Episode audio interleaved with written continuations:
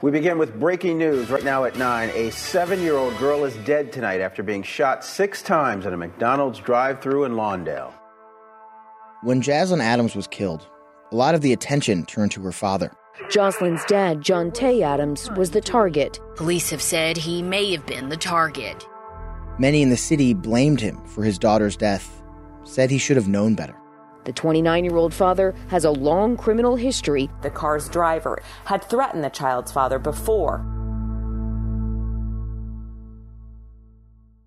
The blame is something Jontae Adams struggles with.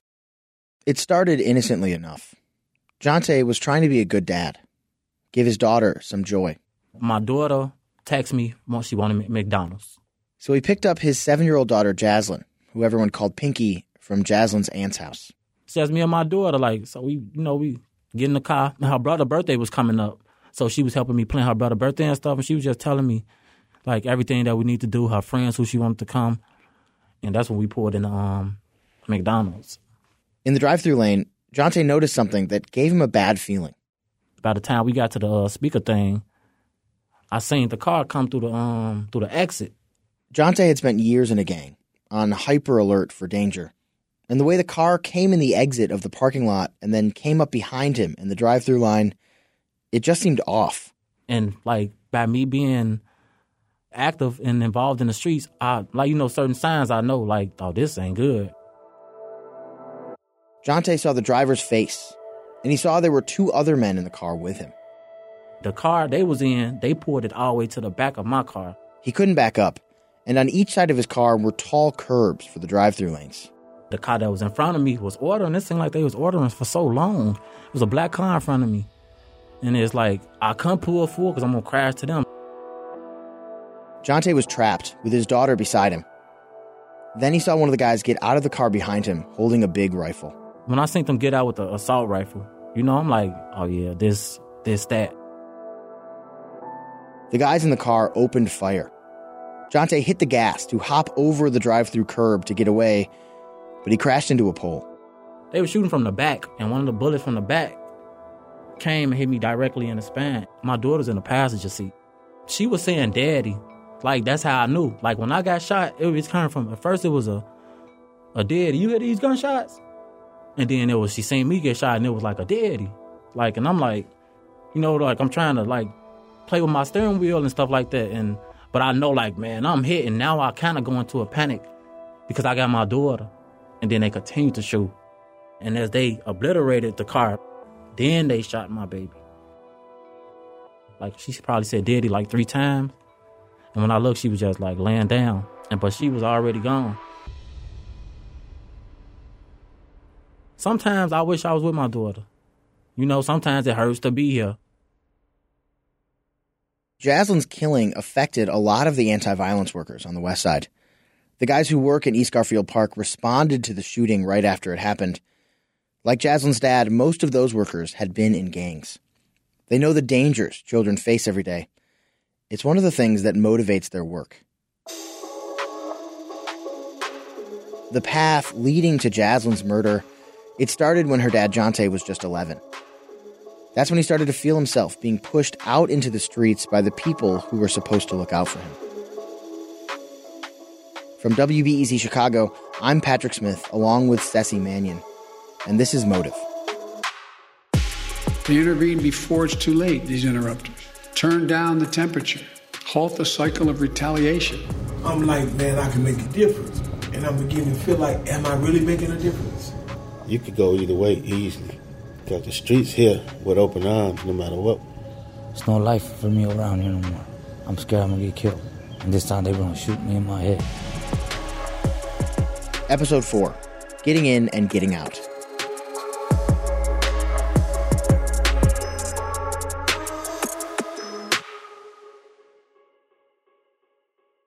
Ceci, do you remember when Jaslyn Adams was killed? Yes, I was actually in the office. What do you remember about it? Just that there was uh, somebody drove up and lit up into the car, shot into the car. And the reason I, we're talking about her in, in this episode is not because her killing is unique, because unfortunately, you know, it's not like every day, but we get children get shot in Chicago children die in Chicago because of the violence. But really, her shooting, it sort of stands as an example. It does happen so often. It's sort of this example of one of the byproducts of all the gun violence we have here. As I was in East Garfield Park with the outreach workers there, this shooting, the Jaslyn Adams killing, just kept coming up. I would ask sort of, what's your worst moment? I know it's a really rude question, but I would ask people, what's your worst moment in this job? And they would bring that up when that little girl got killed in McDonald's. We were in the office one day, and Fatz and his supervisor, Vernell, they had this disagreement about whether Jontae Adams, who's Jaslyn's dad, whether or not he should be blamed for his daughter's killing. I'm from the streets. I know the game. I know. I would never put my kid in the car with me knowing if I've been into it with somebody or just me being in the streets, period. You know, it's like you would think he would know better, but he was a father. He loved his kids, and the girl wanted to go to McDonald's, so he had to be a father and take his kid to McDonald's. So, so my mine was kind of I was angry about that whole situation because I was disturbed about the fact that why would you have your daughter in your car with you when you know you're into it with somebody? You know what I'm saying? That hurted me, man. That he would be this naive to put his child in the car when you know somebody at you and you at somebody. I don't think it's his fault. You ain't expecting anybody to drive up on you like that. You you have been both a gang member and a mother before at the same time, right? Yes. How did you think about your children's safety? I didn't think. You didn't. You don't think. But as you get older, I could have put my kids in situations. I could have lost one of my kids. And whose fault would it have been? My own. For putting my kid in that situation. My kids were with me. The cars with me. As I was out there on the block sometimes. I was stupid. Very, very stupid. I'm just blessed that nothing happened to my kids. So I know you said you don't blame Jontae. No. Jaslyn's dad. But a lot of people did. It could have happened anywhere, though. It could have happened anywhere. I mean, so does that mean because he's into it with somebody, he can't come outside the house? He got to stay in his house? I mean, that's what Vernell is saying, basically. I mean, a lot of people were blaming Jontae. Like, he knew people were out, out to get him. And people like Vernell, they said he should have known the risks. Everybody knows the risk, but does that mean you got to be locked up in your house? Well, and that's basically what Fat said. And it's like, okay, just because I'm coming from the streets, I can't take my daughter to McDonald's to feed her. You know what I mean? And if I'm not there, it's like, oh, it's a deadbeat dad. Or if she was outside playing and got killed, like, where was the parents at? Why was she out? It, it hurt me more that the father, he was just trying to be a father at this moment.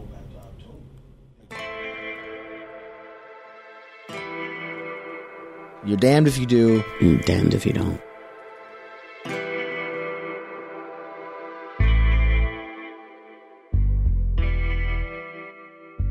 As a gang member, Jontae knew he had enemies. But after his daughter was murdered, he wanted to stop the cycle of violence. That turned even his own friends against him. It's a symbol of Chicago's unrelenting culture of violence. The people who are in it are really in it.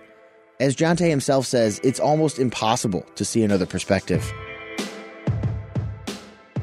That's what Ceci, Fatz, and the city's other anti violence workers are up against. There are so many invisible forces lined up to help perpetuate a cycle that ends childhoods, either through accidental but inevitable deaths or by pulling kids on the verge of adolescence into gangs.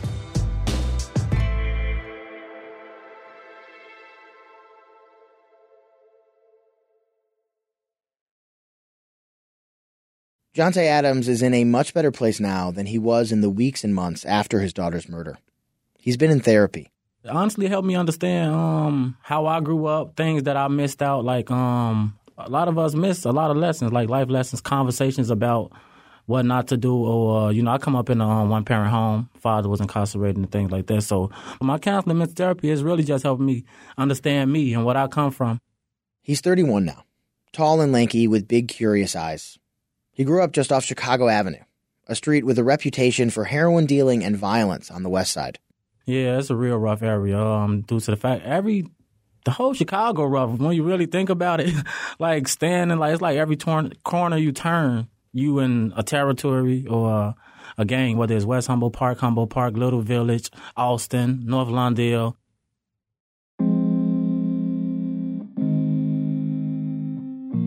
Jontae was really young when he says he started feeling pressure from his own family to be out in the streets, acting tough and earning money. My father um, ran and hustled on the same block I hustled on. My father got shot on the exact same block I got shot on. So, uh, you know, it's some things are inherited. Some people inherited good things. Some people inherit the bad things. You know, I inherited something my father was already a part of. I believe around like eleven, I started feeling pressure of when I. That's when I realized, like, man, where my where my father at? Like, you know, like everybody made their best to make sure that I was tough, I was bad. Like, You were to be the man of the family. yeah, like you're gonna be the man of the family. So that probably was the only pressure I felt. With his father in prison, Jontae started paying more attention to the men hustling on the block where he lived. I wasn't out there yet, but I wanted to know. Like I wanted to know what was going on, and uh, people acknowledged me. Like was trying to basically mm-hmm. give me like the streets. Like man, you could come out here, you could do this, you could make all this money. Like you know, So when when were you first kind of out there? How old were you? I could say probably like 15. Jontae says when he was a teenager, the gang life was fun. But then, when he became an adult, the quick trips to juvenile jail turned into real time behind bars. Yeah, I spent all my 20s in jail, so I lost 10 years of my life to being in and out of jail. What But- were you What were you going away for? Uh, drugs, all drugs. Like I always went away for selling drugs. Jontae was actually locked up when Jaslyn was born. He met her in the visiting area at the Cook County Jail, the big jail in Chicago. He says after that first meeting, he went back to his cell and cried. Eventually, he was forced to pull back from the gang after he was shot in the neck and the arm. It was so bad, he still can't really use his arm. The injury meant he stopped getting arrested and was around a lot more for Jaslyn's early years than he had been for her older brother. What was she like? What do you what what are some of your favorite memories of her? Uh, just being so outspoken, um, putting me in my place. That's that's that's really what I miss. Uh, her putting me in my place. She was the one that made me be a father. I actually learned how to parent through her. I learned how to um develop patience through her. She made me sit with her. You know, like I had to learn through her. Like, Daddy, come get me, pick me up, do this for me. We got a field trip. I need you here, my graduation, because around the time she's getting older, I'm not going back and forth to jail anymore. You know what I'm saying? So now I'm actually able to spend time with her. So it was like she was so demanding, and that's what I missed the most. Like she was in control. Hey. Hey. Hey. Jontae was pulling back from the gang, but he wasn't all the way out. Far from it. You ain't no killer, you a pussy. You gon' run from confrontations. Fuck that status, fuck the moeds. I don't need no validation. He may not have been out on the street hustling and gang banging much anymore, but he was still making music about it. Constipation. Lil' Wop get you gone for free, still give them 10 with your location. Gone for murder, we ain't tripping, cause that shit just allegations. Free was a drill rapper by the name of Tilla. Drill first got popular in the early 2010s. Chief Keef is probably its best known artist. Drill has since spread to other cities and countries. The lyrics revel in relentless, remorseless violence. Music videos almost always feature rappers and their friends holding and pointing guns. Today, Jontae laments drill culture and his role in it, but at the time, his music and music videos put him at the center of a violent rivalry. The last video Jontae made, posted six months before the shooting, shows him mocking a rival gang. Now, I'm not saying that I wasn't running and still making diss songs, and I was still out here like fire, like adding fuel fuel to a flame. You know, uh, making people mad, things that I was saying, and even like I say, hanging with people, certain people who you know is still moving like in a certain way, still out here gang banging or doing whatever.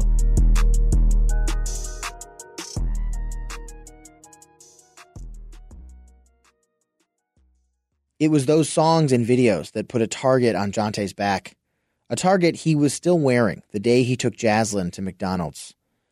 But Jontae says he wasn't thinking about any of that when he was with his daughter. I wasn't looking at it like nobody's gonna stop me, or I wasn't looking at it like, you know, like the other way around, like like it can't happen. It's just like when I was with her, I was like just so lost. Like I was lost with her. Like it was like when I'm with her, We in my I'm in my own world. Jontae spent two days in the hospital after the shooting at McDonald's. The day after he got out of the hospital, he went to a vigil for Jaslyn. Daddy. Last words. Daddy. A panicking daddy. I see my daughter face down in my car. Oh God. I will never forget those. I want my daughter's killers locked up. The crowd at the vigil released balloons in Jaslyn's memory. Dozens of little prayers sent floating up toward heaven. After the emotional vigil, Jontae checked into a hotel in Lombard, a suburb west of Chicago. He got a room on the third floor with two queen beds and a TV mounted on the wall. Mentally, he just couldn't go straight back to his old neighborhood. And he didn't think it was physically safe either. The guys from Jontae's block drove the 20 miles out to see him. They were pushing him to respond to the tragedy with righteous vengeance. Friends was asking me like, "Okay, look, what we gonna do? This is what we gonna do?" And they telling me like, "Look, we gonna this is what we gonna do." Jontae's friends were saying, "It's time to go shoot up the gang that did this. Answer blood with blood." And I'm like, "No." I'm telling them like, "Y'all go be with y'all kids because at the end of the day, I can't I can't have it on my conscience if something happened to y'all and then y'all get took away from y'all kids because of an angry decision I made about my daughter. You know what I'm saying? At the end of the day, somebody gotta try to stop it, you know, but this was my breaking point, but they didn't understand it.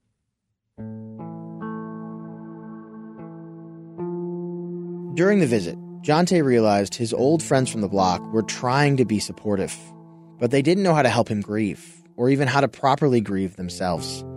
And they weren't listening to him as he begged them to put the guns down and go be with their kids.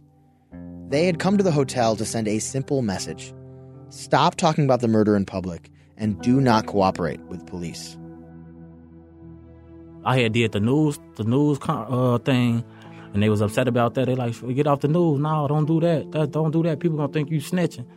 They really was just upset about how I was going about the situation. Like that's what made me understand that that, that we was living wrong, because nobody understood the, the the matter at hand that a child did. It was more like, no, we ain't doing it like that. We finna do, we gon' we finna slide. We ain't. That's more what it was. And to me, I'm like, well, it's my daughter. Like, you know, it's so many children out here. And that's what that was my main thing.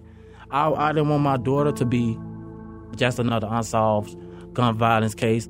When Jontae's friends realized he couldn't be persuaded, they turned on him. They want to understand, they want to understand, and then looks up, look down like they just stopped um, talking to me, stopped taking my texts, just saying a whole bunch of hurtful stuff. But he was steadfast. Police came to see him at that same hotel room. I met with the detectives too at the Lombard Hotel. Um, they showed me the, the camera footage. You know, they sat down, they showed me the pictures of the guys. Jontae identified the alleged attackers, and all three men that he says killed Jaslyn are now facing murder charges.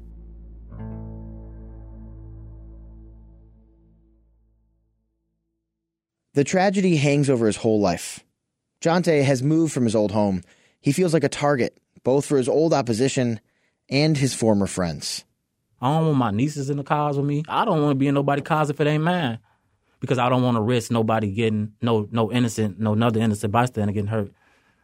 It's definitely like hard to live like that. And then some people just want to like be around you, but they can't. And it's the same thing. Like this it's gonna be the rest of the rest of my life. You know, like is everybody gonna look at me like a target? Is like is I'm ever gonna be comfortable in my own skin again? Despite the fear, the alienation, Jontae has dedicated his life to preserving his daughter's memory and building a legacy for her in death. He speaks frequently about the tragedy, hopeful it will discourage others from violence that puts children at risk. Love you, baby. And he's back to making music again. This time, songs with a positive message, like a memorial to his daughter. Why do love start off so good, but in the end turned out so painful? Seven years I got to know you for them few years. I am grateful, ain't questioning God, but I question God. Today you left like why he take you? Got me wanna have another child, and again I don't, cause I can't remake you. Changed my life so much. I love you, just wanna taste and tell you thank you most I ever. It had to take him to lose his child, but he did the right thing.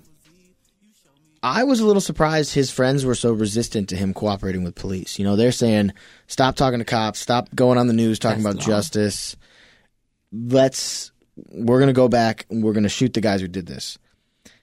A- And I was surprised because it's like his seven year old daughter got killed, but they still are like, no, no snitching. We're, we're going after these guys. What, am I wrong to be surprised? No, Are you surprised? no. Why not? I think if you would have asked me this a couple, well, not a couple, a while back, I think I would agree. Come on, they took one of ours. Let's go. But now seeing all these families and just being a victim of it as well, he did the right thing. The father did the right thing by saying, "Hey, look, fall back." But you think it's almost obvious that, of course, his friends are going to say, let's go. Yeah, Why? it's just the way it is, Patrick. I, I think I started to get a sense of what a brave choice he was making when I talked with those anti violence workers, the same guys that, that were talking about how, how tragic it was. I talked to them, Vernell and Fatz, about Jontae's decision to cooperate with police. I want to play a little bit of how they, they responded. this this world we're living in now is a, a cruel, judgmental place, and some people just don't don't turn the the, the the other cheek on that stuff like that, snitching in the hood, you know. And it's not. It's I don't think it's it's really snitching when it comes to to babies because they innocent to this. They didn't sign up for this, you know. Uh, we signed up for that. The kids didn't sign up for that. So you got to look at it from all angles, you know. But me, I don't wish jail on nobody. Would you not? I feel horrible even trying to even putting a hypothetical like out. But if, if you were in his shoes back in the day, would you have cooperated with police? You think? No. You Nope. said no too. No, of course. Nope. I wouldn't have. I, I, no, I wouldn't have. Under no circumstance. But if you were sitting there like this person killed my baby and they're not turning themselves Turn in, the mic off. all right, all right. In case you missed it at the end of that tape of Fatz and Vernell, when I'm asking like, you know, if this happened to you, what would you do? And that was Vernell told me to turn the mic off. I can imagine.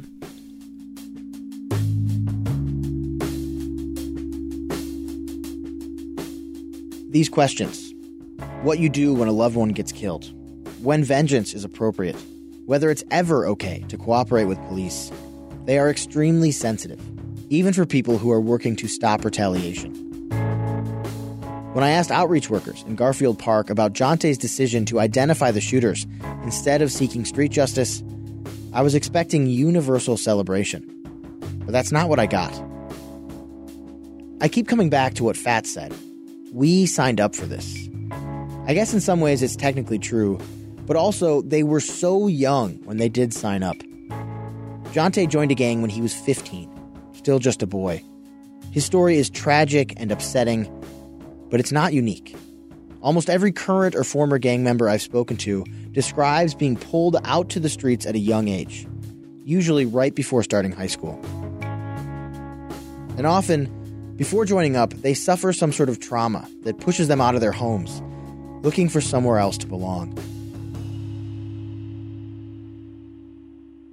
Take Fatz.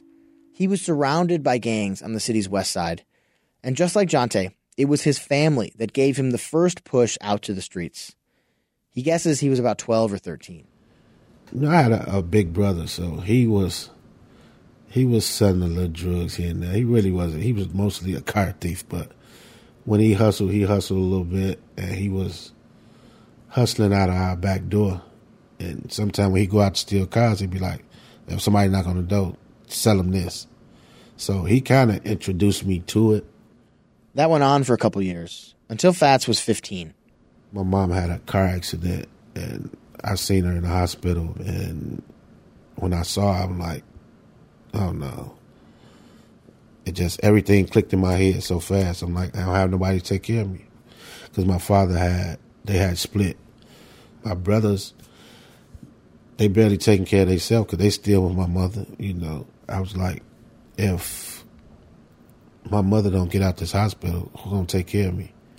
So I knew then I had to man up and do something to take care of myself. And the fastest way to try and get something was me to get out and hustle. So that's what really drove me to hustling. To get started, Fatz went to the guys who had been supplying his brother drugs. I went to some people and, you know, the same people he was messing with and got what I wanted. He was like, You sure? I'm like, Yeah, I'm sure. I need some money.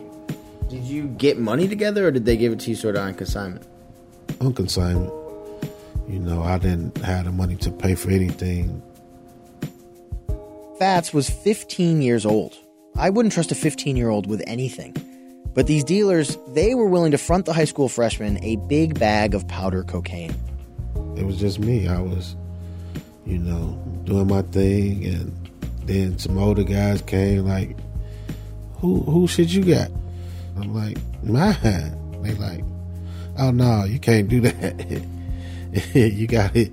You got to come on in with us or something."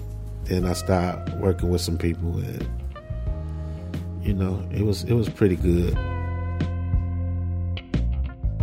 As it got bigger, it got more serious, more dangerous. Fatz was stabbed. He got shot in the neck. He says he picked up a lot of criminal cases gun possession, drug dealing. Only once did he actually do serious time in prison.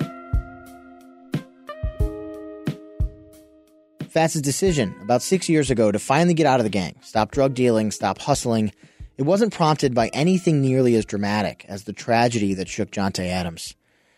Instead, his story of getting out shows just how big of a role poverty plays in people staying in gangs, and how little it can take to send someone on another path. For Fatz, all it took was a crappy used car. Over the years, Fatz had become close friends with the son of a man who owned the liquor store in his neighborhood. This was a guy, you know, I met through his father, and when I got out of jail, I called him he said, "What's going on? What you doing?" I say, "I'm doing nothing. I'm in the house, man, bored." So "You not working yet?" I'm like, "Nah. I'm gonna come buy you a car, and you gonna go to work tonight." I said, "Where I'm gonna go to work at? You gonna go deliver pizza?" I said, "Okay, come get me." Came and got me, bought me a car. I started delivering pizza for one of his friends. Most of the money Fatz made selling drugs, he had spent fast. Whatever he had saved had gone to paying for lawyers and bail. So that used car and the job delivering pizzas, it was everything to Fatz. It was the turning point, the leg up he needed to leave hustling behind and go straight. And no guy that I hustled with or any of that called me, but if I would have called them and say I'm ready to hustle, I'd have had the doors open to anything. But me sitting at home saying I'm bored and frustrated, I, I can't get a job, he called me and said, I'm to go buy you a car. And he left the car in his own name until I was able to switch the car over. Said, yeah. You're going to work tonight. And I went to work.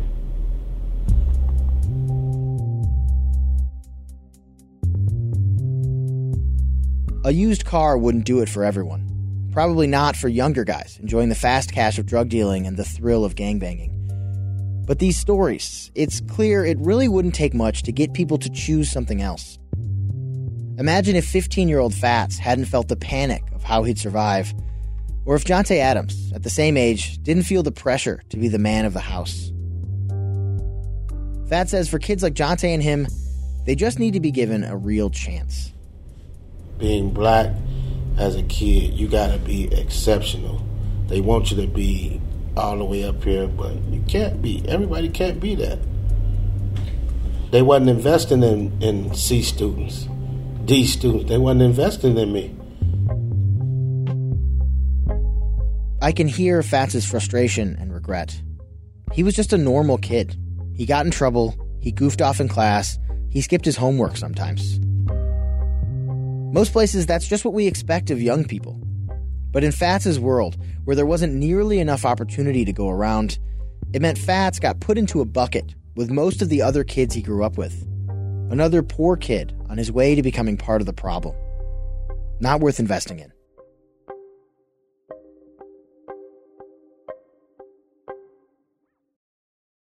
Sometimes you just need a quick overview of the news. Meantime, it was chaos today at the Chicago City Council. A Chicago cop with a controversial past is running for judge. Other times, you're looking for a deeper understanding of what's going on in the city. Wow, that's so. No one has asked me that question. The Rundown podcast has all of that, and it's Chicago based, so you know what's up in your neighborhood and across town. Listen to The Rundown wherever you get your podcasts or at wbez.org slash rundown.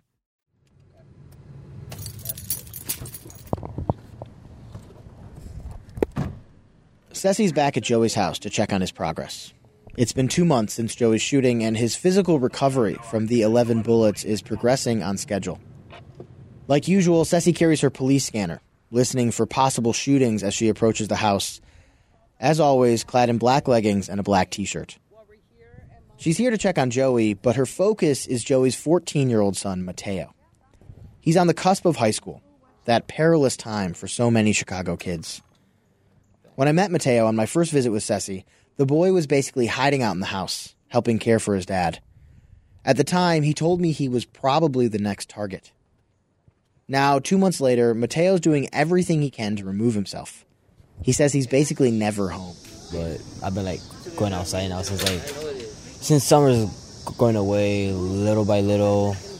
I call my friends like, "Hey, let's go outside and hoop for a bit, and then come back." And do you feel nervous going out? I mean, kinda, but not really, cause I'm like with a group of friends. This has Ceci worried, both that Mateo could be shot by the people who shot Joey, or that his desire to find safety in numbers could make him particularly susceptible to the allure of a gang. Mateo was about the age Fatz and Jontae were when they first joined up. For Jontae, his dad being locked up helped push him out to the streets. Fatz started dealing drugs when his mom got hurt in a car accident. Now, Mateo's dad is seriously wounded it's turned the family upside down and shaken the young man's sense of self and security. He's exceptionally vulnerable.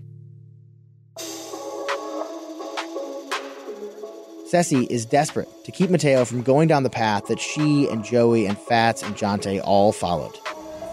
He's looking for outlets, um, trying to find a wrong crowd, hanging out, drinking, smoking, um, the gang life crossing that line that we're not trying to have him cross. So we're trying to get to him before he crosses that line. That's next time on Motive. Motive is a production of WBEZ Chicago. I'm Patrick Smith. Marie Mendoza is our producer. Our editor is Rob Wildeboer. Our executive producer is Kevin Dawson. Tracy Brown is our chief content officer. Our story consultant is Cecilia Mannion. Additional help from Natalie Moore, Kate Cahan, Shannon Heffernan, Anna Sevchenka, and Joe Deso. Music from Jeff Else, Blue Dot Sessions, and Audio Network. Do you need a break from the news? Well, my friend, Nerdette Podcast is here for you. Our show is all about delight. We laugh about what's happening in pop culture and feature thoughtful interviews with fascinating people. We even have a monthly book club that you can participate in. I could just go on and on about it. I loved this book. It was an experience, I'll tell you that. I discovered authors I had never heard of, and I'm really happy that I did. Come hang out with us. Listen to Nerdette wherever you get your podcasts.